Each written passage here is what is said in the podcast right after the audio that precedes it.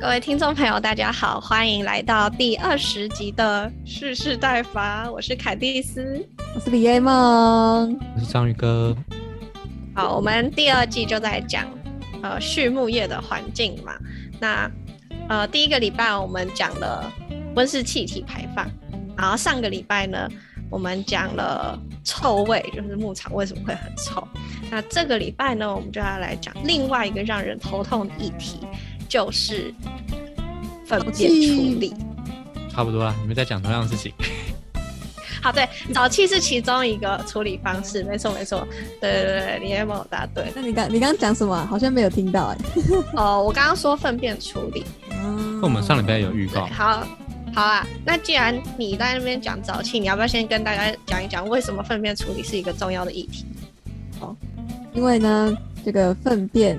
动物大出来的粪便就会有一个量，那那个量呢？若是你们没有好好处理，直接把它投入了，呃，比方说河水啊、海水啊，这个，这必然会造成第一个邻居会闻到臭味，会抗议；第二个会造成河流的污染，河流里面有一些生物嘛，对不对？那你把那个大便给放进去的话，那些生物可能会。可能会喝到有毒的水，有没有？就像你，你你会喝有大便的水？不会嘛？对不对？我才不要，好恶哦。对啊，鱼也不会想要这样子吧？对啊，所以呢，对环境也是一个伤害。再来，还有什么？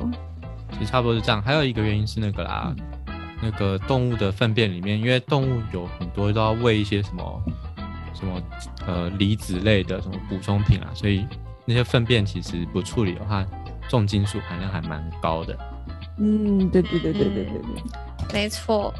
那好，我们其实也可以稍稍提到人类的粪便怎么处理，就是污水处理的部分，其实还蛮呃概念是大同小异的，但是因为人的粪便好处理的多。那动物的粪便就是非常非常非常非常非常的多，你想想，牛吃进去多少，它就会大出来多少。然后猪跟鸡也是一样，那它们的体积呢比我们大这么多，然后数量也比我们多这么多，所以，然后哦，它们又是集中饲养在同一个厂区里面，所以你要从同一个厂区全部一起清理的话，其实是一件很浩大的工程。那为了不要造成环境的影响，我们今天就来分享一下，就是哎，目前呃世界各地比较常见到的几种呃粪便污水处理的方式。对，好，那既然刚刚李爱梦有讲讲到沼气发电，我们就来问问，有人知道沼气发电是什么东西吗？什么什么东西？就是拿沼气来发电。合理，非常合理。那沼气到底是什么？对，早期是什么？为什么早期可以发变？发便？发便？发便？早早期是一个好难解释哦。早期早期怎么解释？要跟我说早期是一个气体。谢谢大家都知道。早期你要你要想想看老师怎么讲的。啊早期直接跳到早期其实蛮难的。我们现在不如现在回顾一下那个，就是动物的粪便都是怎么处理的？因为刚才有讲嘛，像是好啊。人的话，我们就是可能一栋大楼的话，就会有。自己的化粪池嘛，在台湾的状况，然后呢，化粪池基本上都是会自己做过处理之后，再嗯找车来抽抽干净，或者是经过其他排哎排放管道去清清理这样子。那其实呃动物的粪便的处理跟人类的废弃物处理其实跟观念是差不多的，就是我们要先把它放在那边，让它经过细菌或者是其他。微生物的一些作用，那这些经过这些作用，把它变成一个比较对环境不会造成那么大的负担的状态，再把它排放出去。那刚才坎蒂斯有讲一个非常重要的名词，像我不知道会不会把它剪进去，那再解释一下。故意分离。对，故意分离是是在讲故意分离，是整个步骤的故意，整个流程的其中其中一环。对，那这整个流程叫什么？就是三段是故意分离处理，三段是废水处理。哦，三段是废水处理。哦，然后故意分离是其中一个步骤。对，嗯，好，既然讲说三段式，嗯，既然讲说三段式，那就就代表它一定有三段嘛，这不是废话嘛？那刚才讲到的，啊嗯，不是啊，像运动三三三，它就其实不是三三三，它是三十三十三十。好，但是但是但是三段式废水处理没有三十个步骤，它只有三个可以可以做这样，它没有那么麻烦啦。那刚才讲到的嗯，故意分离就是一个非常重要的第一个步骤。那考考你们，为什么我们要做故意分离呢？因为因为固体跟液体的用法不一样。哦，它们的污染程度也不一样。哦，你们很很有了解哦。哦，都有大学毕业呢，哎，没有，哎哎，没有，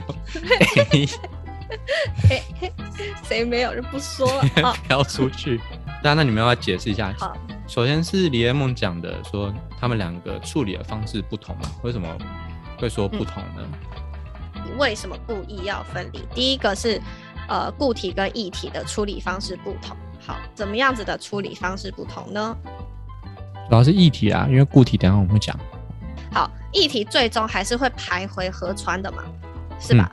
因为那个水量这么大，那你总不能让那个里面溶有一大堆重金属离子啊，然后或者是有一些肮脏的硫化物，或者是很多有机物，就这样全部都掺杂着，然后就这样排进河川，河川会出问题，出什么问题呢？就是里面的鱼全部会死光，然后你如果把它拿去灌溉的话，你就你就吃屎。你就吃屎。对，所以呃，那个那个议题，因为最后会回到大自然里面去。好，其实固体也是，但是因为议题很麻烦，它是流动性的，所以它能够造成的影响就是广大无边际。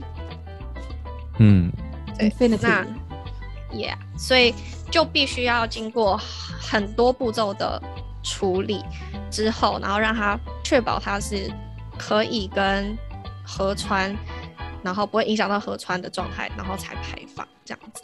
固体其实分开来之后，它是干燥的大便，所以它有一些，我之前去的牧场是把它收集起来，然后就堆在那里，超臭的，就堆在那边。然后照理来说，应该是要找个方法回收它，但是我也没看过实际上别人怎么回收。像我们系的话，它就会，我们系就是卖给是堆在那里啊？因为他会卖给那个肥料厂，肥料厂会过去挖，然后哦哦，对，然后那个那个农艺系还园艺系，我忘记了，园艺系，他会定期过来。他们也会来用。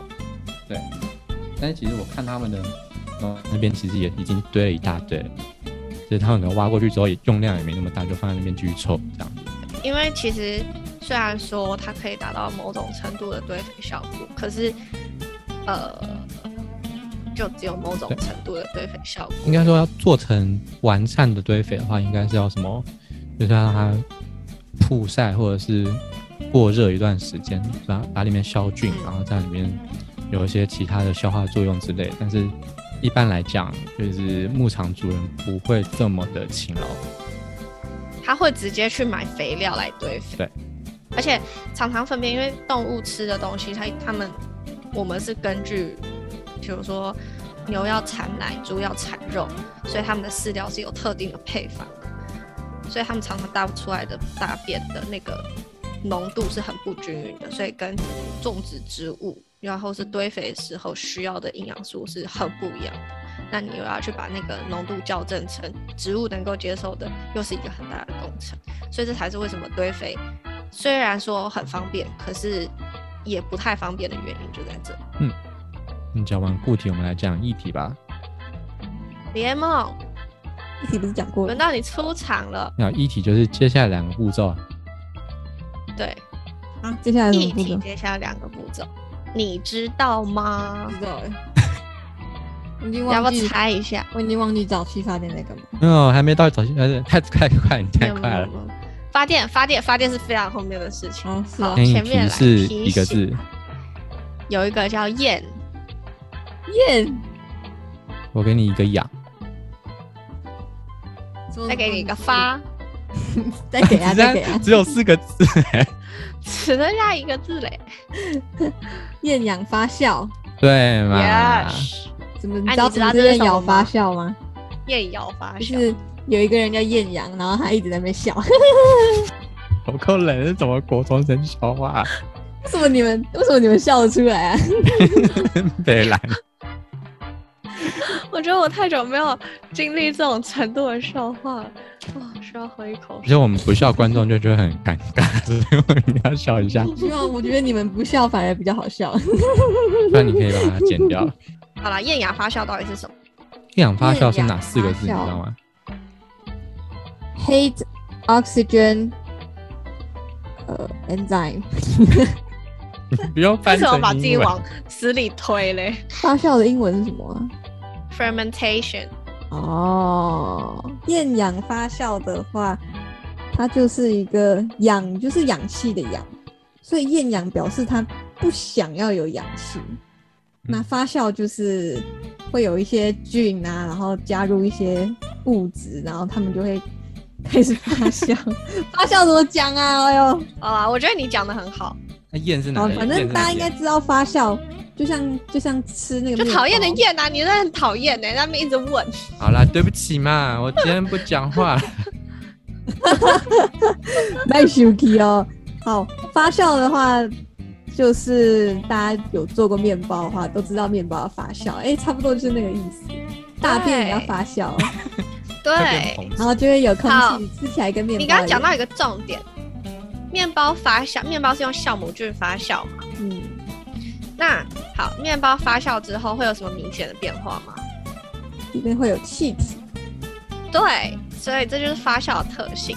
发酵就是菌，然后呢跟有机物质，有机物质我们上上上个礼拜有讲过，有机物质作用之后产生气体，这个过程就叫做发酵作用 （fermentation）。OK，不一定会，呃，应该说一定会产生气体，但这不是它主要作用。所以我们要让这个废水去发酵，主要原因就是因为我们不想要水里面有这么多的有机质，因为这些有机质等到进了河川里面，就会变成可能呃河川优氧化的一个原因，或者是其他杂七杂八的。那厌氧发酵的步骤就是一些让一些微生物，有一些微生物它其实特别讨厌氧气，对，就是让先让那些讨厌氧气的微生物帮我们发酵一轮，这样子最后是厌厌氧发酵。那紧接着哦厌氧发酵，等一下哎，你讲，那为什么要厌氧发酵呢？为什么不耗氧发酵？对，耗氧你说为什么不消耗氧气发酵？对啊，为什么一定要厌氧的菌？耗氧发酵是下一个步骤，对，为什么要先直接问入下一个步，骤。为什么要先厌氧再耗氧呢？就是因为你想想看，如果你没有看过鱼温的话，或者是你们家里有养水族缸，就是这些鱼最怕什么？就是最怕水里面没有氧气，对换水？对所以你可能会买一台打水机帮补进放在那边，然后它就打气进去。那这个气打进去，它就融在里面了嘛，你不可能说你就把它什么，你觉得里面氧气太多了，所以你要赶演出来，这是不可能的事情。所以就是为什么要先厌氧的？就是因为一旦我们进行耗氧，我们就需要把氧气打进那个水里面。但打进去之后，那些厌氧菌就不会有活性了，所以不如就先不要打，让厌氧菌在那边哦作用一段时间之后，再让耗氧菌来作用。哦，因为通常厌氧菌跟耗氧菌它们会作用的对象是不一样的。那为了要让我们的有机质可以比较全面的被分解掉，所以我们会希望厌氧菌跟耗氧菌都作用。对，然后所以顺序上才会是像刚刚张宇哥讲的，嗯，先厌氧才好氧。对，但其实，在我们对不知道的人眼里面，这两个步骤其实差不多啊，就是有一个在有打气进去，有一个没有打，但其实它背后的作用是差不多的。对，其实是差不多的，就是都是细菌，然后再分解东西，然后产生气体。好，那好，我们一直在讲这个产生气体，所以所以所以这样子，厌氧号养完之后，就水就这样放了是吗？对它会基本上啦，它会测去测试说你那个水里面还剩多少有机质，还有悬浮物，然后它哦会以这个嗯标准来当做排放标准。所以如果嗯有人被抓到说它的有机质浓度太高的话，那就会被罚钱这样子。嗯，所以我们就简称它为 BOT。B BOT 不是那 BO BOD BO，其实有两种算法，一个是 BOD，它的全名是什么啊？那个什么 BOD 是什么生物可分解，巴拉巴拉巴拉巴拉巴拉。啊，随便，反正就是一种标准。对，然后好，还还有可能有人会想说，既然那个就是浓度它不能太高的话，那我们加新的水进去，那个浓度不是也会变低吗？对，是没有错。但是其实他们在设计这个方案的时候，也有想到解决方法，就是其实我们每排放固定量的水是要收费的，所以如果你加了更多水的话，你流出去的水就更多了，那这个你需要付的清洁费其实就更高，那还不如你去好好进行分解，再把它流放这样子。哦然后其实也有明文规定说你不能掺水，但是这个就比较是道德层面的规定了。嗯抓不太就不能去稀释人家啦。对，好，我我我更正一下刚刚说的 BOD，BOD 是 biochemical oxygen demand，就是生化需氧量，也就是生物在进行这个化学作用时候的氧气需要量。对，所以他们就会测这个东西，然后看说，哎，这个需氧量是过高还是怎么样。它背后原理太复杂，是所以我们就不解释了。好，大家如果有兴趣的话，可以之后私讯去密一下章鱼哥，他会跟你聊三个小时 about 那个聊不到三个小时吧但是我们今天我可以从有机化学 一路开始聊，什么是什么碳什么巴拉巴拉继续下一个，好，那我们讲完 BOD 放流标准之后，我们就来讲一讲，那那些排出来的气体可以用吧？不然很浪费哎。这些气体到底要怎么用呢？就会回到我们一开始在讲的，就我们一直在提到的沼气发电。好，所以这些厌氧啊、耗氧菌啊产生出来的气体，我们就会称为沼气。嗯，OK，Liemo，Why 叫沼气？我我为什么叫沼气？哎、我不知道哎、我以为你要问我沼气里有什么东西 我怎么为什么要叫沼气？想不到吧？想不到，哎、我真的不知道哎、跟沼泽有关吗？？哦，是哦。我不知道，我是问号。其实我也不知道什么叫沼气。你说，嗯，不知道哎、看第四那我现在也要查一下，然后沼气，你自己问，沼气的话像是什么我？不知道，我才问有什。么什么下水道太久没有清理也会有沼气？是是是这样没错啦。好，其实其实沼气跟呃，我觉得跟沼泽是蛮相关的，可是嗯，它特别指的就是有机物质发生厌氧分解与发酵之后产生的这类气体叫做沼气。那它通常是在很潮湿的地方会产生，所以这就是为什么呃沼泽会有沼这个字，就代表哦，相同的概念。对，然后它的英文叫做 swamp gas 或是 bog gas，b o g gas。那 swamp 不就是沼泽的意思吗？swamp 就是沼泽的意思。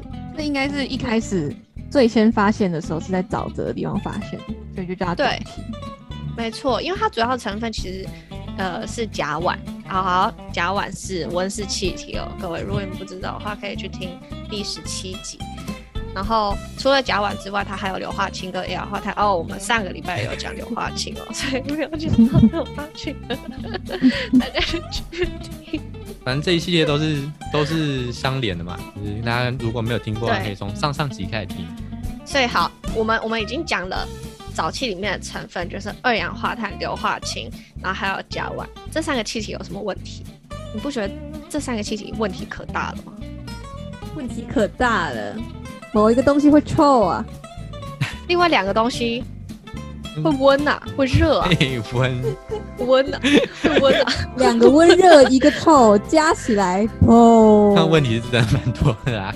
对，所以其实沼气呢，你如果真的就让它发酵完之后，然后就排放到大气，是非常非常伤害环境的。嗯，对，它就会虽然说，哎，水干净了，哎，那个粪便干燥了，可是问题是，它就这样弥漫在空气里面，然后温室效应就更严重，然后环境又很臭。对，刚刚除了说二氧化碳跟甲烷是温室气体，然后硫化氢会产生臭味以外呢，其实沼气还有一个很致命的缺点，就是它有毒性，还有腐蚀性。而且最惨的就是它会造成酸雨，所以不用不用讲说什么温室效应啊，或者是让空气臭啊，这其实都还好。但是其实真的会造成人类很大很大的生活上面啊，不只是人类啦，其实是造成整个地球还有大环境很大的伤害。这就是为什么早期需要好好的呃处理，然后不能乱排放。对，好，那因为早期发电其实是一个蛮复杂的过程，那呃，如果真的要讲的话呢，大家有兴趣可以再去找章鱼哥，他可以跟你聊四个小时。没有吧？这个可以简化成四十秒啦，可以啦。哦，对。啊，大概讲一下，就是刚才坎尼斯讲的会造成酸雨的物质，其实就是硫化氢，就是含硫的那一类。那因为它有腐蚀性嘛，所以我们如果把它一直含在那个气体里面，它不不只会腐蚀，为了让雨变酸，它会让那个机器也腐蚀掉，所以机器就比较容易坏。这种第一个步骤就会把这个硫化氢给去除掉，把它踢掉，然后把它接下来剩下的大概就是甲烷还有二氧化碳嘛。那接下来步骤就看着，有有些人是习惯直接把这些沼气拿去小型的发电机发电这样子。那在台湾目前也是比较多这种模式，就是你像是猪场，它就是自己有在搞沼气发电，它就自己买一台发电机，然后呃进行发电，然后这些电就他牧他的牧场里面自己用这样子。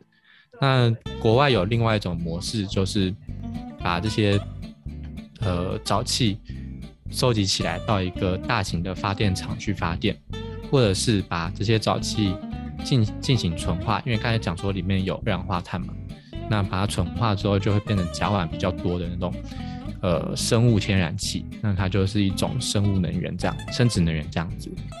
好，讲完。应该差不多知。道吧？你可以讲，你可以讲一下硫化氢跑到哪里去，就是被分解吗。硫化氢跑到哪里去哦？